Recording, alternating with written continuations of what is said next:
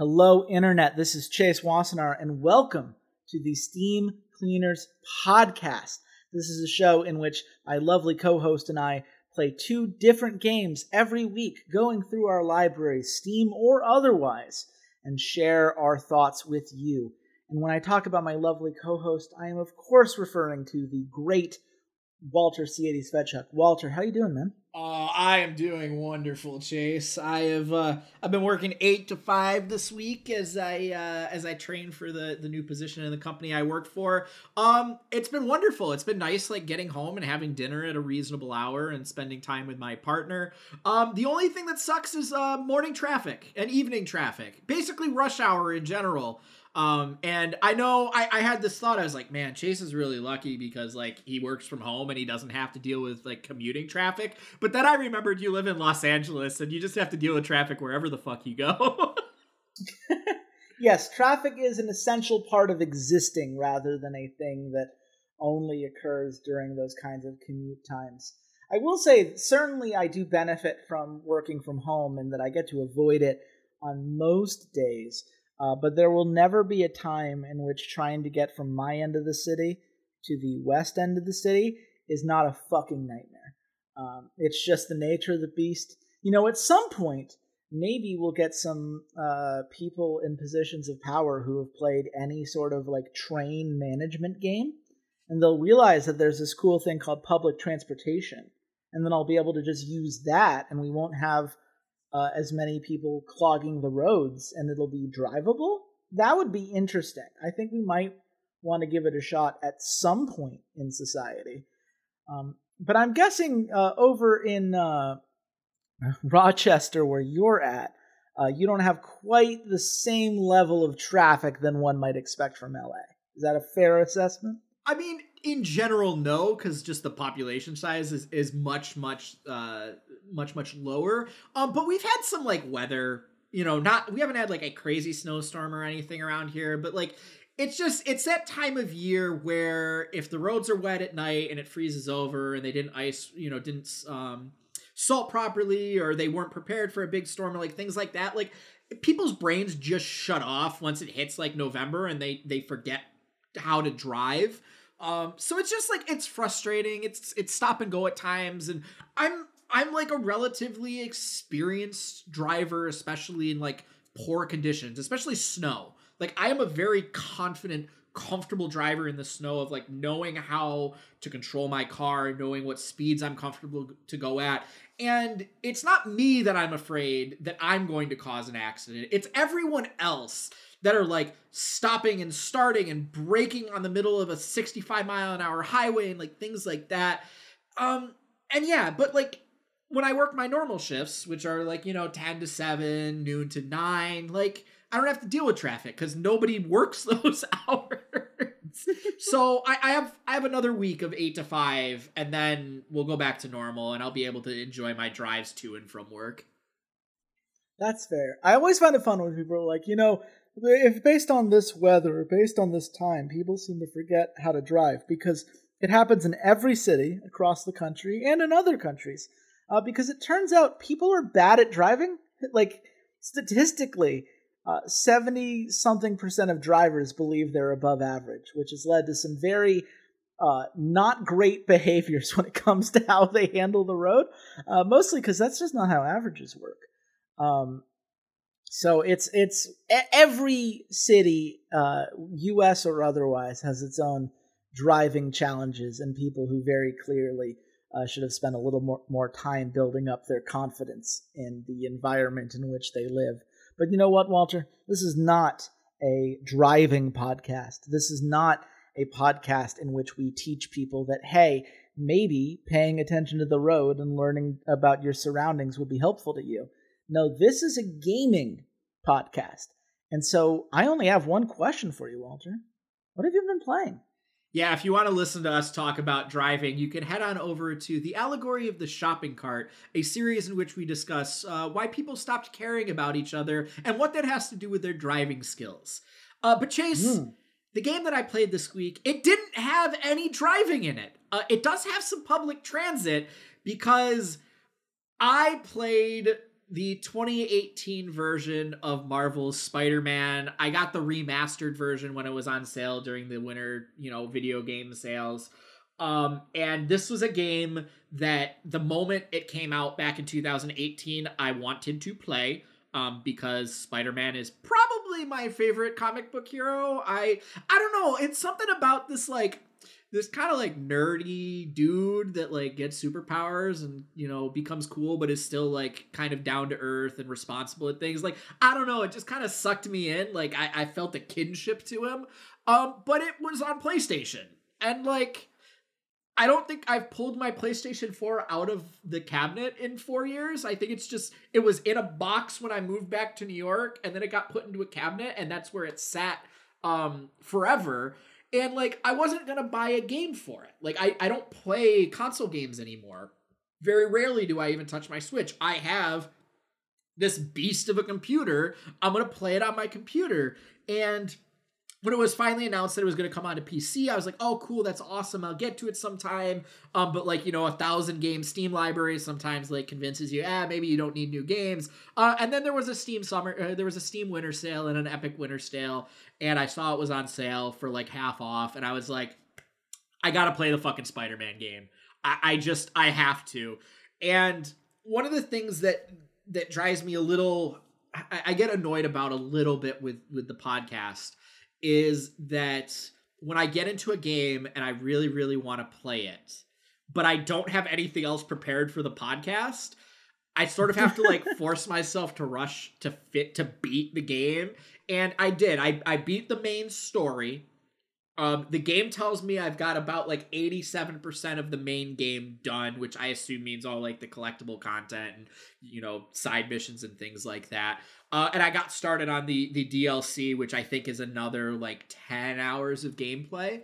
Um, but this is now going to become that like G T A five style game where it's like, I'm just bored. I don't want to pick a game to play. I don't want to play League. I don't want to play anything. I just kind of want to like fuck around and just like go to markers on a map and do things. Like that's what this fucking game is about to turn into, of like, I'm just going to load it up and, and fucking swing around New York, because goddamn do I love this fucking game. That's fantastic. So let's start from that then, because I think when it comes to Spider-Man games, the thing that has made or broken games in this series in the past is how good it feels to move around the world and how much you're able to feel like Spider-Man because of the movement options it gives you. And so it sounds like this game does a really good job of capturing that energy. So how do, so what from a gameplay perspective uh, makes it so smooth and easy to get into that headspace of being the one of the most popular superheroes out there? So I'll put it this way, Chase. There is a fast travel uh, system in this game, and I only started using it um, not last night, but the night before, when I had to like push to beat the main game so I could talk about it for the podcast. So I, I put like twenty-four-ish hours into the game, and I probably only used it for like the last four hours of my gameplay. Um, it just, it's, it's like tactile. It just feels right. Like just the, the way that you swing of of using the pen, using the right trigger to like fire out the webs. And then when you get to the like height of your arc or whenever you want to disconnect from the web, you jump, which if you ask anyone who has an Xbox controller, the A button is the jump button for literally everything. And like, you just press that button and he, and he flings off of, you know, his web, and then you hit the right trigger again, and he just, he just spits out another web. And as long as you're like, as long as you're relatively close to like the height of, you know, where there's buildings that are kind of above you, you'll fire out your, your web and you'll be able to swing. And there are like moments in the game for some of the side missions where they're like, oh, you can't, you're not around buildings, so here's like cranes or here's helicopters to allow you to like continue to do that movement. Um, it has a mechanic where if you're just in midair, you can use the A button to like not zip line to a building, but it like helps propel you a little bit forward, so you stay at the same elevation. Um, it it's like super, super fun to climb to the top of a tall building, jump off of it, go into the dive animation, and then like right before you're about to turn into a puddle on the ground, hit the R trigger and, you know, throw out that web and like skim the ground. You don't actually touch it, but like you're, it's almost like you're skimming the ground and doing that thing in every Spider-Man movie where he like goes right above a car or right above a pedestrian's head and then like watch the pendulum arc all the way back up to the top. Um, if you don't really enjoy that and that like gets a little frustrating and it feels slow, because it can feel slow when you're at like lower level buildings because you aren't able to build as much momentum, there is a mechanic where points will highlight on buildings or fence posts or or cars or things like that, and you could pull uh, both of the triggers at the same time, and he will shoot out two webs to pull himself to that specific point. And then if you tap the A button to jump off of the point at the right time, once you have the skill, it gives you like a super jump. So it gives you this like way more momentum, way more of a boost. And if you're trying to like move very quickly across the map, that's what you're going to end up doing. And it just feels right. Like, it's hard to describe it because it it feels like what it's supposed to do. It, it reacts the way you would think Spider-Man would react in, you know, the mechanics of what you're allowed to do in terms of having a controller, instead of like it being some sort of artificial reality where you have all these like hap- haptic sensors and things like that and are physically making the motions with your arms. I think it's about as close to what you would experience being Spider-Man as you can with a keyboard and mouse or with a controller. I mean, that's, it, it's very, uh, there's just something about the fantasy of Spider-Man, right? That ability to just move through the world and use the environment around you as this way to propel yourself. And it sounds like they really nailed that side of it. Did they nail the plot of this game? Was the story engaging to you beyond that smoothness of how you were able to navigate through the world? Yeah, I, I think it, it does. I would say it is what you would expect if you're like, hey, make Arkham, the Arkham series, but make it Spider-Man. And like, what is the difference between Batman and, be, and Spider-Man? Oh, it's the the way you move around. It's it's the webs. It's instead of using a grappling hook, you have the webs and you can climb buildings and like all these types of things. So the movement feels very much in line of what you expect from Spider-Man. Storyline wise, you got you got your entire fucking cast of characters there. You got Aunt May, you got Mary Jane, you got uh, Doc Ock, you got Vulture, you've got Mister Negative, who actually is a real character and not just a Marvel Snap card. You've got Rhino, you've got Scorpion, like you have all of the characters. You have Norman Osborn and you have Otto, you know, Octavius. Like you, he's not Doctor Ock at the very beginning of the game. You get to deal with with Doctor Octavius as like before he becomes Doctor Ock. There's a le- like.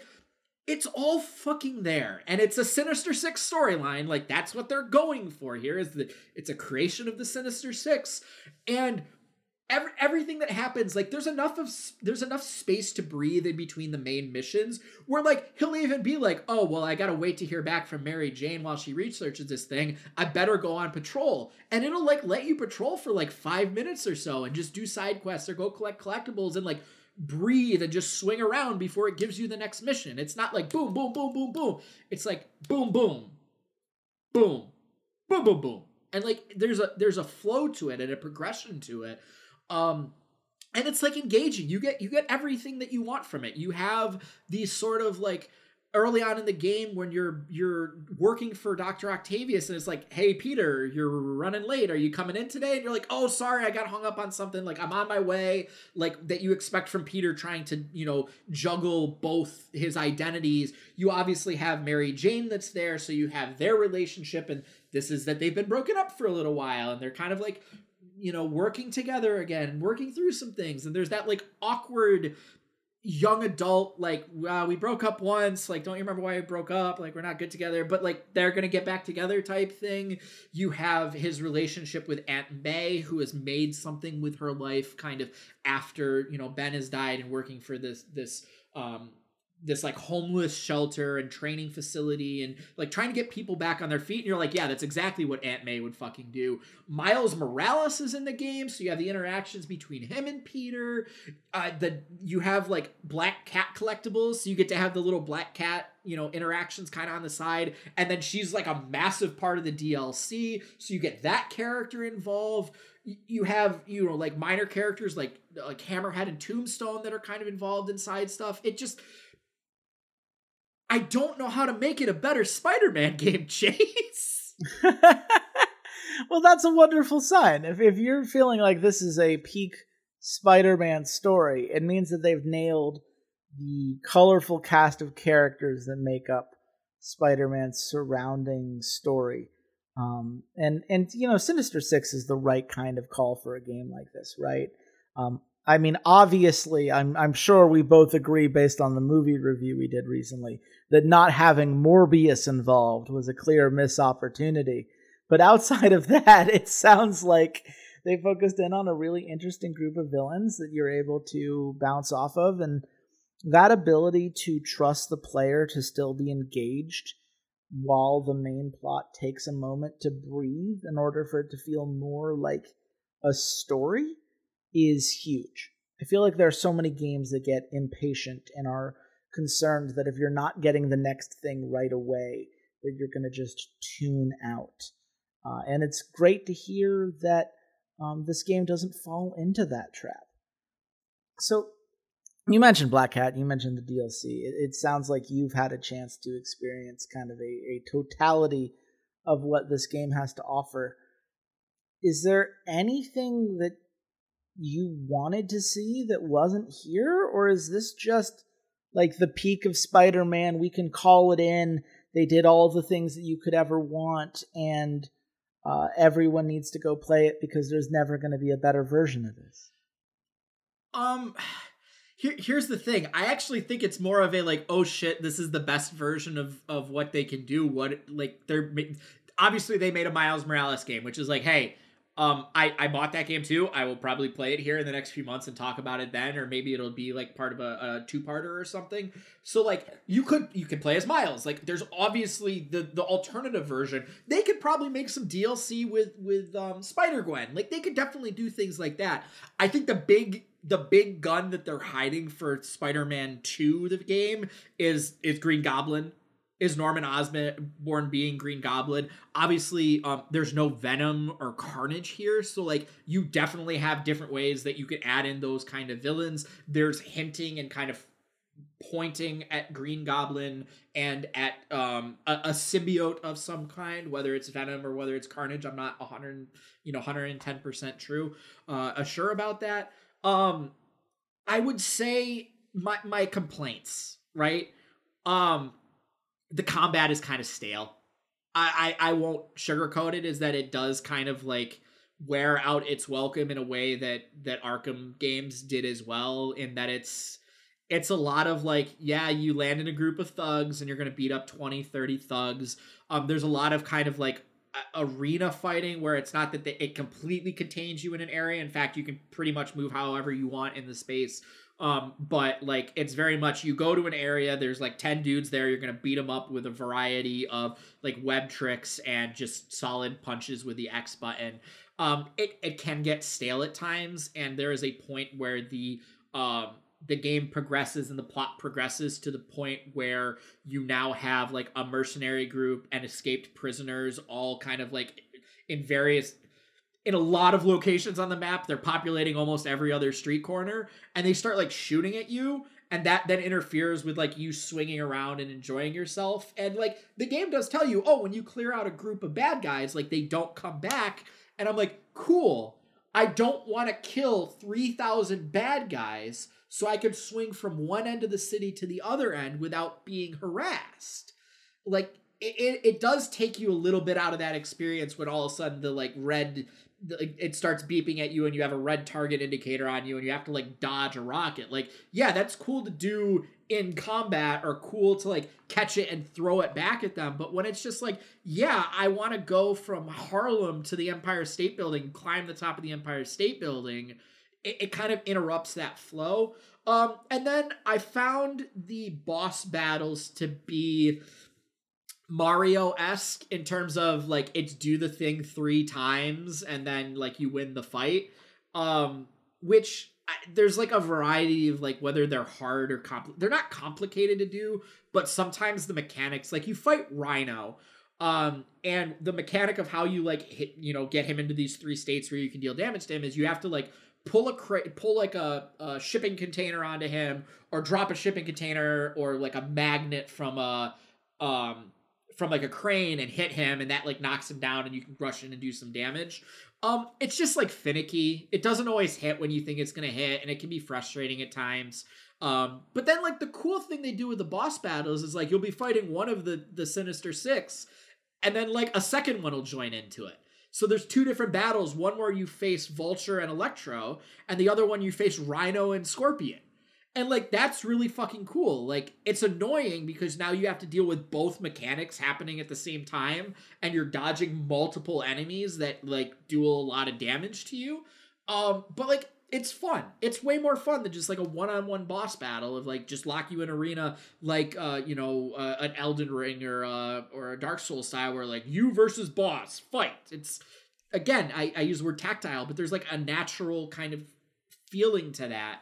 Um, and then the other thing is, like, there's a couple of times where they make you play as um, play as M J and play as Miles Morales to do some, like, stealth missions. Um, I know... Yahtzee brought it up when he reviewed the game back in two thousand eighteen. It was like, why the fuck are you taking me out of the spider suit? I, I agree with him. There's enough moments for me to breathe during the course of the plot itself when they're like, okay, we're not giving you the next main mission, go do something else. Or just in general, you can ignore the main mission and just go around, where like, I have my room to breathe already. Why are you making me play as a character that all they can do is hide behind boxes and throw like a distraction device? Um, it feels unnecessary to the plot. It definitely is interesting because it helps drive the plot, because what, Spider-Man's going to break into every single Oscorp building and like research data? No, that's boring as well. Um, how about you just have it happen off screen, or Deus Ex Machina it, where like, I just have to catch a pigeon that has a U S B drive or something. Like, I don't know. Um, but yeah, I fucking love this game, Chase. I mean, it sounds great. I, I do think the kind of flaws that you point to, like, you know, people have pointed out that the asylum combat can get stale over time, but to be honest, I always find a flow to it, and that's what you need to capture for a game like this. Like, as long as the bad guys are interesting and the powers that you're able to upgrade are fun, I don't really care if the core of it remains the same. That never stopped me in like an Assassin's Creed, for instance, in which you're just stabbing the same people with Ezio and you're using the same kinds of blades. Like, it's fun. It's a fun gameplay loop. Um, and I wouldn't need novelty from that in order for it to be entertaining. I do think four stealth sections in a game that otherwise doesn't make you do it is a little bit unfortunate, but I at least appreciate that they're trying something different, right? They're trying to give you a different... You say that, but there are stealth session, sections as Spider-Man. So, like, what's no. the point? Like, okay, and, well then... And they're not, like, they're not dedicated stealth sections. Like, they're not, like, you must be stealthy this entire time. But it, like, it convinces you, like, hey, there's, like, forty dudes here. But, like, look at all these locations where you could, like, sit on top of a lamppost or sit on top of like a water tower, and oh yeah, if you hit that X button, you just like web them up to you and you put them against the side of the building, and now they're out. Like, there are there are stealth quote unquote sections as Spider-Man that if they didn't have those, then maybe the stealth sections as Gwen and Miles would like add some, you know, some slowing down of the pacing to it. But there are Spider-Man stealth sections essentially, so it's unnecessary. Yeah, no, that sounds unnecessary. But it only feels like it's a problem because you loved the core gameplay loop so much that you didn't want to be away from it, which ultimately is a better sign than not. So I guess it's safe to say you recommend this game to people? I I with the most emphasis that I possibly can put. If if somebody was like, hey, let's make a game for Walter Nicholas Vedchuk, right? I'm, I'm pulling out the middle name here. We need to make a game specifically for him.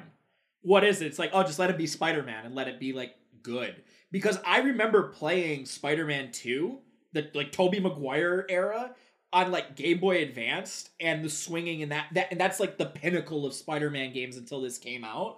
And, like, it reminded me of playing that game in fucking four K high definition, way better combat. Like, just everything is better than Spider-Man two in this instance. And I couldn't be fucking happier as a, a huge Spider-Man fanboy, and my little nerd heart makes me so happy I can finally, like, pretend to be him. But Chase, speaking of love, you told me what games you played. You want to start with the dating simulator, or you want to start with the other one?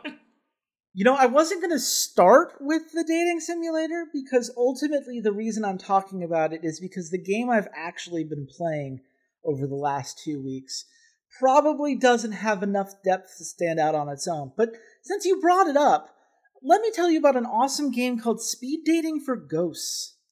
Speed Dating for Ghosts is a fascinating game within the visual novel slash dating sim genre that takes a much more existential focus than a lot of the other games in the genre that I've played. Rather than this being like a monster prom in which everyone just happens to be ghosts or different kinds of beings and you're just kind of along for a very silly ride, these are all like former people. They were spirits that existed on our plane and had lives that you get to learn more about. And you learn through these stories how they died, how their death affects their current state of being, and these larger questions about what it means to live, what it means to connect with other people in a way that survives after death, and a sense of identity that is really powerful.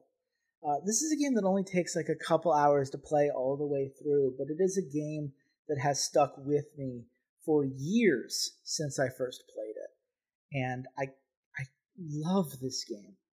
I, I'm just going to give you a couple examples here, Walter, to give you an idea of the kind of ghosts that you meet in this game. Let's start with Agatha, because Agatha is a perfect example of the kinds of dynamics that I love here. Agatha has died twice. The first time, she was twenty-two years old.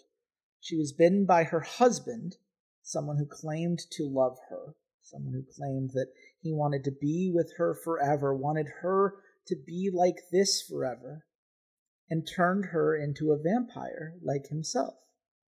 But as time went on, he moved on, and she was alone. So she does what anyone would do in that situation. She reinvents herself. She does her best to never inflict onto others what was inflicted onto her, because she understands the pain of being left behind as a vampire that loses the partner that would understand who she was in a way that no one else could, because they'd been around for a level of, for an amount of time that mortals just can't experience. She does the whole drinking from blood banks and butchers when she's desperate, uh, and she tries to settle down with someone. But uh, three hundred years later, uh, her girlfriend finds out who she is, and terrified of what it means to date a vampire, stabs her with a stake through the heart. Now, you don't know this right away. All you see when you first encounter her at this kind of speed dating event that is run by a ghost with uh, some kind of moose antlers um, that uh, has a little bit of a tilt to her neck as if it has been snapped.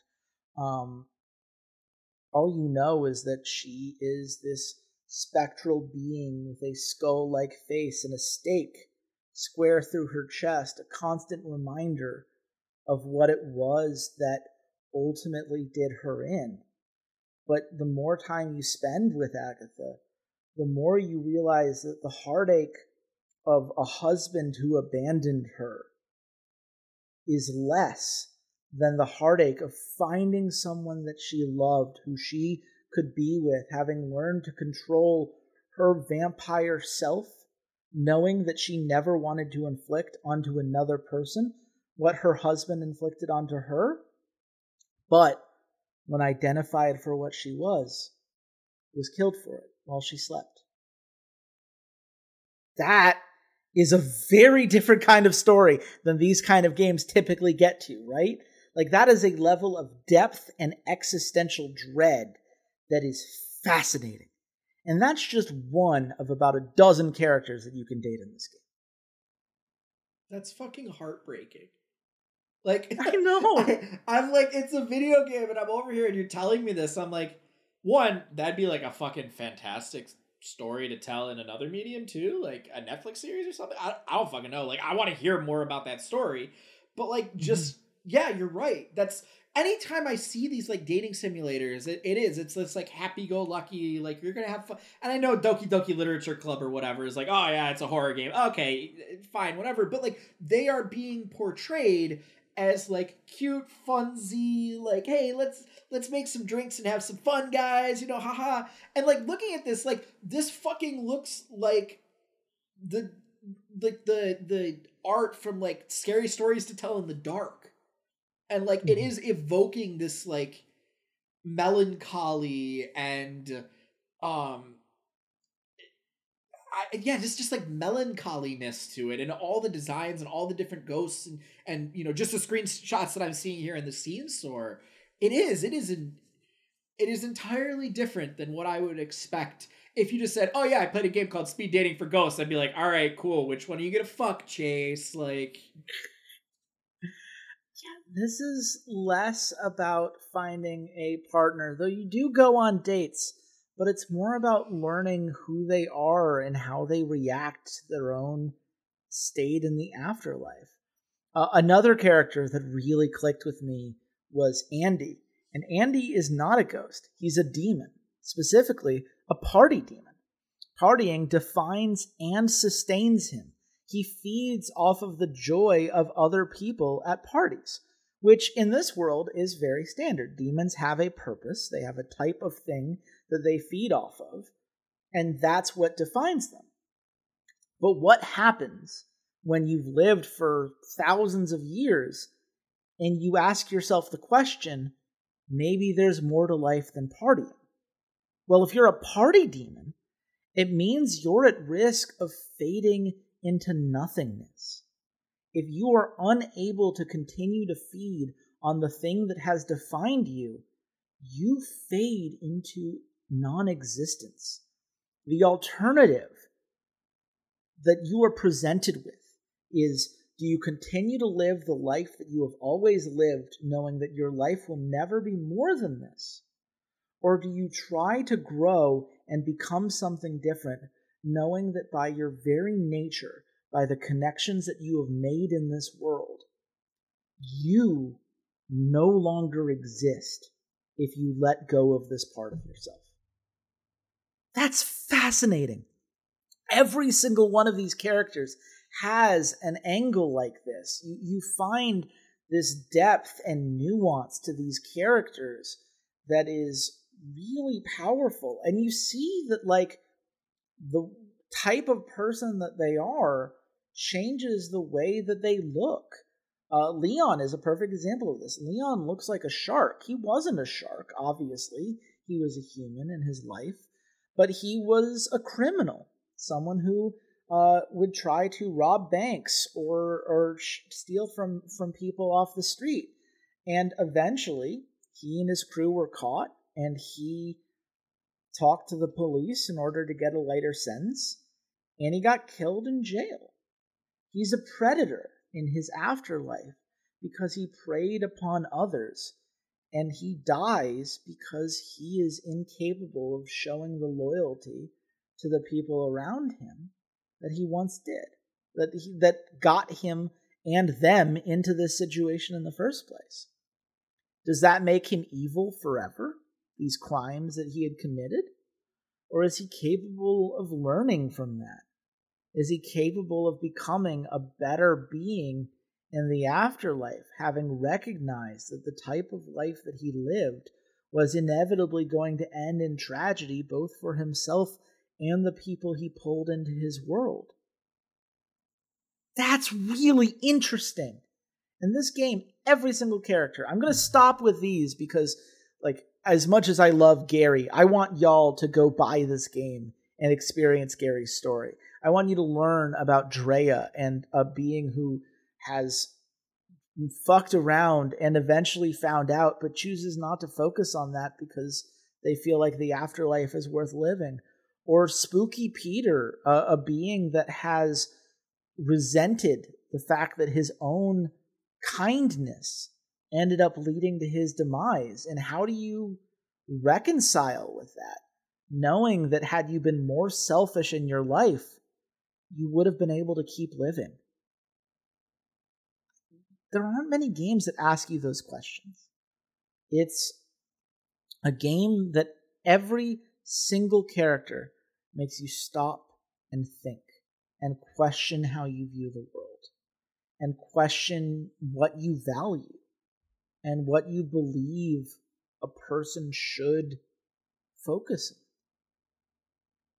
on. And there just aren't a lot of games out there that really focus on that kind of existential question like this game does. You have to, you have to, like, when a medium like video games kind of steps outside of its normal boundaries and does something like this. Because those are always, like, the more fascinating, more interesting stories. Like, when when you go outside of convention, right? Like, I played a fucking triple A game. I played Spider-Man. Like, ah, everybody fucking knows what that is. And, again, if you, like, tell someone on the street, oh, I played this game called Speed Dating for Ghosts, given everything of uh, all the, you know, bombardment of, you know, the, the K F C dating simulator, or Dream Daddy, or like any of those things, you go, oh yeah, it's a dating simulator. You can completely subvert their expectations. And, like, it's kind of like Doki Doki Literature Club. Like, like, oh yeah, it's like an anime dating simulator. Ha ha ha. And, like, if you just told me this and said, Walter, go play this game, and I came back, I'd be like, Chase, why do you hate me? Because, like, you made me depressed. It's just fascinating. Yeah, and it does affect you. Like, I, you know, the game doesn't run for that long. I, I was able to beat the entire thing and see every story in just over two hours. Each story itself takes about fifteen minutes if you take going around, learning just a bit about them, selecting them as a partner, and then going on a date, which is when you learn more about them uh, and their... Uh, current view on the world, what it is that they choose to connect with now that they are um, this kind of spectral being, right? Um, it is interesting to see, like, what characters focus on their life when you're doing the dating, like, kind of speed dating part, and what characters are only able to face these things when you take them out on a date, when you have selected them as someone to spend that additional level of time with. Um, Gary is a perfect example of that. Uh, again, I'm going to be vague about exactly what's going on with Gary, but Gary is someone who you have a profound empathy for the second you see him. Uh, his face is this old, wrinkly mess of a thing. It almost has, like, a Scream mask energy to it, just this gaping mouth, large eyes. It is uncomfortable to look at, but the more you spend time with Gary, the more you get this profound sense of kindness. Someone who really worked in his life to make the world around him better. So why is he considered a ghost of vengeance, you ask yourself? Why is it that this ghost hasn't found peace when he spent his life trying to make things better? And when you find out the answer, it's fucking heartbreaking. And he has to accept that.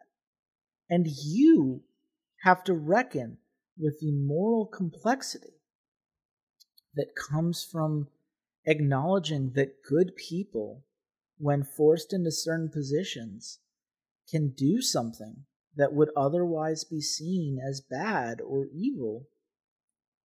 And how do you accept that? How do you acknowledge that and reconcile the gap between those two things? I think most of us struggle with that. The moral gray areas that define so many of these characters. I, I could gush about this game for a very long time. Uh, the answer is that you should all go play it. There's, you will never play a game like this. You will never play a game with a cast of characters like Speed Dating for Ghosts has. Uh, and you're never going to find a game that is so willing to embrace the macabre, to embrace, embrace the sadness of existentialism, while still finding a way to be hopeful in the end. Because ultimately, all of these ghosts, they find a date in you. They're able to have a good time if you're willing to meet them where they are and accept them for the beings that they have become in the afterlife, regardless of who they were in their normal life. That's just really fucking cool, man. I, fuck, dude, I want to play this game. It's so I'm, good. I'm like, I'm like, you've convinced me. I'm I'm hovering over the buy button here. I and it's not game, expensive, dude. Right? Like, if I remember correctly, like a whole seven bucks if you want to get it on Steam right now. It is absolutely worth that money. And like I said, it's about two hours to play, maybe two and a half if you want to go for a hundred percent. But honestly, not the point. Doesn't really matter if you one hundred percent it. Whatever story you get, whatever way you engage with it, every single character has something for you. Every single character is interesting and asks a different question. And I don't know what more you can ask from a game for that. It is... I, I just... I don't know. This game's special. I can't recommend it more highly. I've never, as someone who loves this genre, I've never played anything like it before. I'm not sure I'll play anything like it since. And I, yeah, I just give it a shot. It's seven bucks. What do you have to lose? I, I, I I'll, I'll play it, guys. I'll, I'll play it and verify his, his opinions, because we know Chase and I share opinions. Uh, we, we are the exact same person on literally everything. Don't mm-hmm. go listen to last week's podcast. uh, but, yeah, but don't Chase, check out Final Cut. But Chase, all right, so so I after I have poured my heart out and have sobbed tears and gone through every tissue in my house, I, I need a pick me up, buddy. I need something to tell me that the world will be okay. Um, do you got any cute animal games in your back pocket?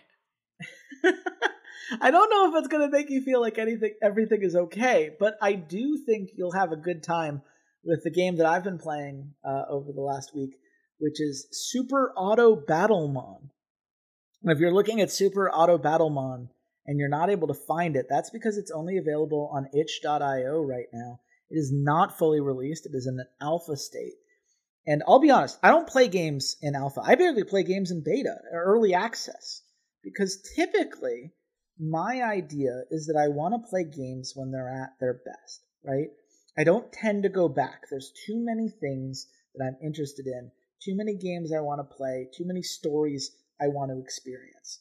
And so if I'm going to play a game, I want to play it at its best. I want to play it when it's fully polished, when it's had a time to test everything out, and when it's become the thing that it was always meant to be, at the best that the devs are capable of delivering. And I have these rules for myself. And then I watched... Uh, the YouTuber is Scooty. Um, and Scooty was the guy who got me into um, Super Auto Pets, the game that this is very much based on um, in its own way. Um, and I saw it and I was like, no, I, I can't wait for this. I need to play it right now. Because the fact of the matter is that it is Super Auto Pets, a game that is essentially Team Fight Tactics but with animals, except they made them Pokemon and they made them fight each other. And it's fantastic. Yeah, I'm, I'm looking at it, and it is. It, it's Super Auto Pets, but yeah, it's like, it is. It's like fucking Pokemon and Digimon style, and the art, the art is gorgeous. I really like this. It's like um Kirby, uh, what was it, like Sticker Shock? Mm-hmm. Um, like that kind of, like, they look like stickers. They look fake, but it has the black outlining on it. That's that's. I can see why this would immediately draw you in, Chase. It's so fun. Um, I I just the the first thing that I love about this game is that the monster design is fantastic. Um, I love uh, Pup Ice. He's a little puppy that turns into a corgi before turning into this nice like ice lightning monster, which is fantastic. Uh, there's Snorb, who came out recently, who starts as like a snowman and, and kind of builds himself up until he becomes this like. Uh, kind of. If Obama Snow maintained more of a snowman form, uh, this is be where he ends up. Uh, there's Monku, you know, kind of a fire monkey with a bit of an earth angle to it. Um, Whisper, a a dark cat with fire energy to it, um, and of course Barry, um, the dark fighting type. Essentially, they call it physical, but it's essentially fighting type. Uh, that eventually becomes a giant grizzly bear with some tentacles that help boost some extra damage down. Um, and the game works um, a little bit more similarly to maybe like a uh, Team Fight Tactics, in that there are, beyond just trying to match three and get these animals that fight each other out like Super Auto Pets does, there are typings to this, and each typing gives you a different advantage. Uh, water typing gives you splash damage, which means that your attacks damage all enemies rather than just the one that you're targeting. Earth gives you thorns, which means that when people do damage to you, they take damage back. Toxic gives you decay, which means that you deal damage over time to enemies that uh, that you hit. Uh, and there's, you know, so many different types, types that'll feel very natural to anyone who's played a Pokemon game before. Um, but that really reward interesting um, team compositions. And as you go to kind of level up over time, not only do you get experience as you kind of go up the map, similar to like a Slay the Spire, uh, in that you have uh, individual encounters and random events and rest stops that allow you to heal up and grow. Um, But you also get the chance at some of those rest stops to add a typing to some of your characters. Ooh, okay. So that you can turn them into a little bit of a hybrid of themselves uh, and fill out the kind of maximum benefit that maybe you wouldn't be able to do otherwise. Like with Lightning, there are only three Lightning characters in the game right now. They're going to add more, and I think there's already been a patch since the last time that I um, that I gave it a shot. But at the same time, it's you, like you can get that update and you can go find the uh, the rest stop that allows you to give something else lightning damage. And suddenly you're getting an insane amount of charge. That means you're getting the special abilities that each character has, because every character has their own ability, and you're supercharged. It's just very... It gets to the heart of what makes each of these genres fun, right? Super Auto Pets is fun because it's great to see uh, animals and, and the beings that you have get stronger over time. It's the same reason that Team Fight Tactics or Dota Underlords is fun. Except when you add an evolve mechanic, it's that much more fun because you're getting a stronger version of it. The art is changing. The level of the ability that you have is getting more powerful. It feels satisfying. Getting the type match feels super satisfying. Picking the right path and journeying your way towards the final boss, a final boss battle that feels like a meaningful accomplishment to beat, especially when you're first starting out. It's very satisfying. Everything about this game hits just some primal part of my brain that I love. I love everything about this game, and I just couldn't wait for it to be finished. I had to try the alpha version that's available on itch dot io, and it turns out, literally, while we were recording this podcast, Walter, they've released a public demo on Steam that has two new battle mons that I haven't gotten a chance to try yet, And I hate that I'm going to have to start back from the very beginning because I've already been in the game a few times and I like having my stats tracked. But you know what? I want to try out the fucking unicorn Pokemon that apparently got added to the game. Excuse me. Battlemon. Battlemon. The unicorn Battlemon that got added to the game. Uh, v- very specific so- you say Battlemon because let's let's be honest, Nintendo and Game Freak will fuck with D M C A takedowns. Well, this is the kind of thing, right? Because we've seen Pokemon-like games um, get a little bit more traction nowadays. Um, the big one that I can think of is Temtem. Yes. Temtem has become a massive game that I've seen a lot of streamers start to play a little bit more. And it is very much just Pokemon. Like, it's Pokemon, except the evolve mechanic and the world building is slightly different. The types are slightly different. But there's a lot of it that's just Pokemon. But there's been a kind of stranglehold that Pokemon has had on the industry because people want, want to be a Pokemon ripoff, especially when there are already so many ROM hacks out there for Pokemon that give you the same experience, but with this kind of customized path that meets whatever thing you don't think that Nintendo is doing. But by framing this within the Auto Pets genre, by balancing it with a Super Auto Pet style combat where you've got two teams that are each building up and getting stronger over time, and adding the kind of type advantages that have made something like Team Fight Tactics so dynamic, you've made something that feels different from Pokemon. It is its own game, and it's a good game. It's a really good game. And I just can't wait for it to be finished because right now I'll go through a run. It'll be a great eight minutes and I'll feel like I can try out these different kind of tactics, but it ends before it feels like I've fully gotten a chance to realize the potential of a composition. There aren't enough varieties in the Battlemons available quite yet in order to feel like every run is a bit different. Because each you know, kind of faction, if you will, these different types, don't all have four different Battlemons available, you never feel like some of these are meant to be hard-focused the way that someone like me, who wants to see the maximum possible combination, am able to fully accomplish. And I think that's by design, right? Like, I, I think that part of that is is that it's an alpha, and so they're trying to balance it around something that's easily repeatable so that people can report any bugs that they find, any issues that they come across, any issues with the gameplay that they think can be ironed out a little bit better. But the potential of this game is so damn high. I mean, you're two for two on the podcast, Chase. I'm going to fucking play this game. I'm, I'm gonna, yeah, I'm gonna fucking download the demo and play this game. What the fuck, dude? My library is big enough as it is. What the fuck are you doing to me? Well, this is the thing. This one's free to try right now. The, the demo on Steam is available for free, so you lose nothing by trying Super Auto Battlemon if that's the kind of thing that you enjoy. It is quick. It is cathartic. It is a fun experience that that gets to the core of why each of these genres work separately. And it's not done yet.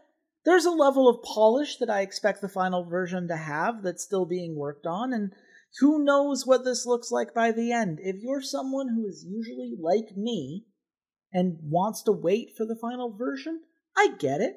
I understand. But it's really good as is, and I am surprised. I have surprised myself by how much I have enjoyed this game. And that's before you get into the chaos mode that this game introduces once you've beaten it a few times, in which everything is randomized. Stats, the abilities, the typing, it's all random. And you just have to deal with the chaos. And I, it's just a blast. It's all good. It's all good, Walter. It's been a good week of games for me. Uh, and I do recommend this one as well. Um, I understand people's trepidation with games that aren't fully finished, but this is one I think is worth following, and I think it's worth your time, and I think you'll have a good experience with it even before it's fully released, because what it has to offer is really interesting. I we're three for three. We're three for three with recommended games this week. That's oh my god. All right, we need to we need to finish recording so I can download some stuff. And I got Chase. I got a fucking itch right now. I, I need to scratch it. Okay, well then let's let's wrap this up. Uh, you uh, can find uh, the Super Auto uh, Auto Battlemon demo on Steam. You can find me at Chase Wassenaar on Twitter. Walter, where can the nice people at home find you? Uh, you guys can't find me on Twitter because I'm going to be playing video games for the next week straight. Um, but when I do return to Twitter, it's at C eighties underscore LOL. Of course, you guys can follow the podcast at Rough Drafts Pod. Also, uh, listen around on your uh, listen around, listen along on your favorite podcast platform of choice, either the independent feeds, Final Cut, and Steam Cleaners, or the combined feed of the Rough Drafts Podcast. Absolutely, positively. Um, and and I cannot wait next uh, two weeks from now, excuse me, because next week, of course, is Final Cut, the movie podcast that we do together. Uh, that's going to be focusing on a lot of Oscar nominations uh, moving forward, as we are very much in that season. But uh, two weeks from now, we're going to talk about two completely different games, and I'll be honest, I think the game that I'm playing right now is going to engage me for quite a while, so I'll figure out what games I want to highlight from my past, um, but until then, goodbye, Internet.